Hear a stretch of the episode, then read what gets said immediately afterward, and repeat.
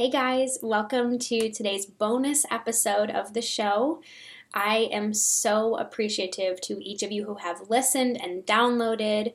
In the last week alone, with the amount of listeners, we have been bumped to the top 25% of most streamed podcasts all over the world, which is insane. And I appreciate you so much that I decided to drop a bonus episode. Also, I'm doing a huge giveaway, one journal from each of our collections, Wellness, Goal, Fitness, and Grounding Journal, a card deck for Intention Gratitude, and a notepad for one person who leaves a review. So if you want to be entered into the giveaway, you can leave us a review on Spotify or Apple, wherever you're listening to this. Write what you think of the show.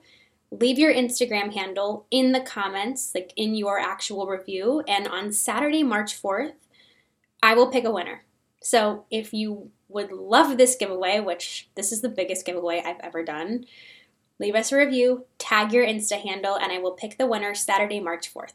Enjoy today's show. Welcome to today's video talking all about how our goal setting journals can help you get from where you are to where you want to be and stay consistent along the journey of achieving your goals. My name is Maria and I'm the owner and creator of One Ray Journal. So with that, let's dive into goal setting.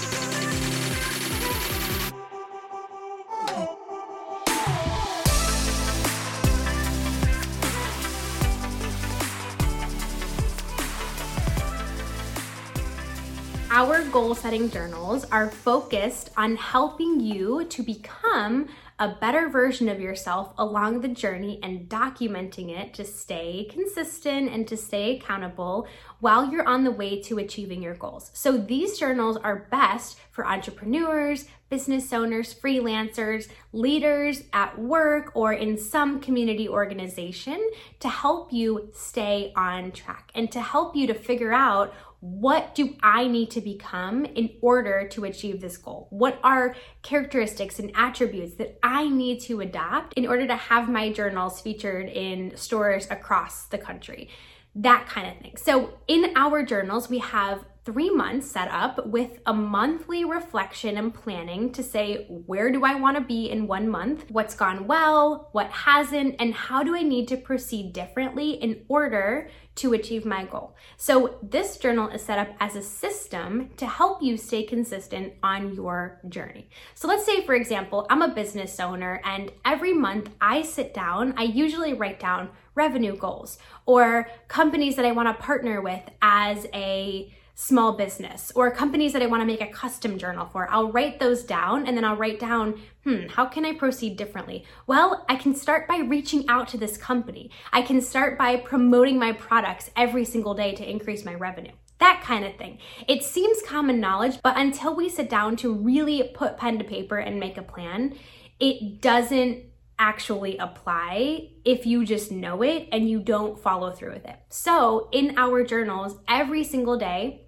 we ask you, what do you absolutely need to get done? Today, I absolutely need to get this video done so I can get it up and edit it and have it in time for new journal. How are you growing today? Are you reading a book? Are you watching a YouTube video? What skill are you learning? What mindset tool are you using? You have to keep growing in order to achieve your goal because everything you've read up to this point, everything you've watched, every piece of content you've consumed has gotten you to the point that you are, but it hasn't yet gotten you to the point where you want to be. So you have to keep on the journey. The next section is an action plan. So instead of using this as a to-do list, I use it as a results list. So I can actually write down filmed goal setting video, check. So now I can see what actual progress I'm making as opposed to a to-do list that never actually gets accomplished.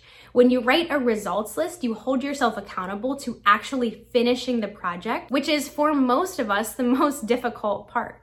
We have a lot of enthusiasm, a lot of excitement when we first begin, but we can't actually follow through with it. So by writing this results list, so it will help you to see, you know what, I haven't made as much progress this month because I'm not really accomplishing as much as I was last month, or I'm not being as productive as I was last week, that kind of thing. Then we have our comfort zone challenge. As you know, when you're reaching a big goal, you have to step out of what is comfortable for you. And for me today, that's filming these videos. I haven't filmed a sit-down video in so long, so it was outside of my comfort zone to get up early, put on makeup, do my hair, pick out some outfits. But in the end, it's so much worth it because I've checked it off my list and I can write it on my results list and really use it as a way to help you really follow through with the journal that you're using. So with your goal journal, you have the roadmap, you have the journey that it's going to take you to get there. All you have to do is show up each day and fill it out and actually make progress.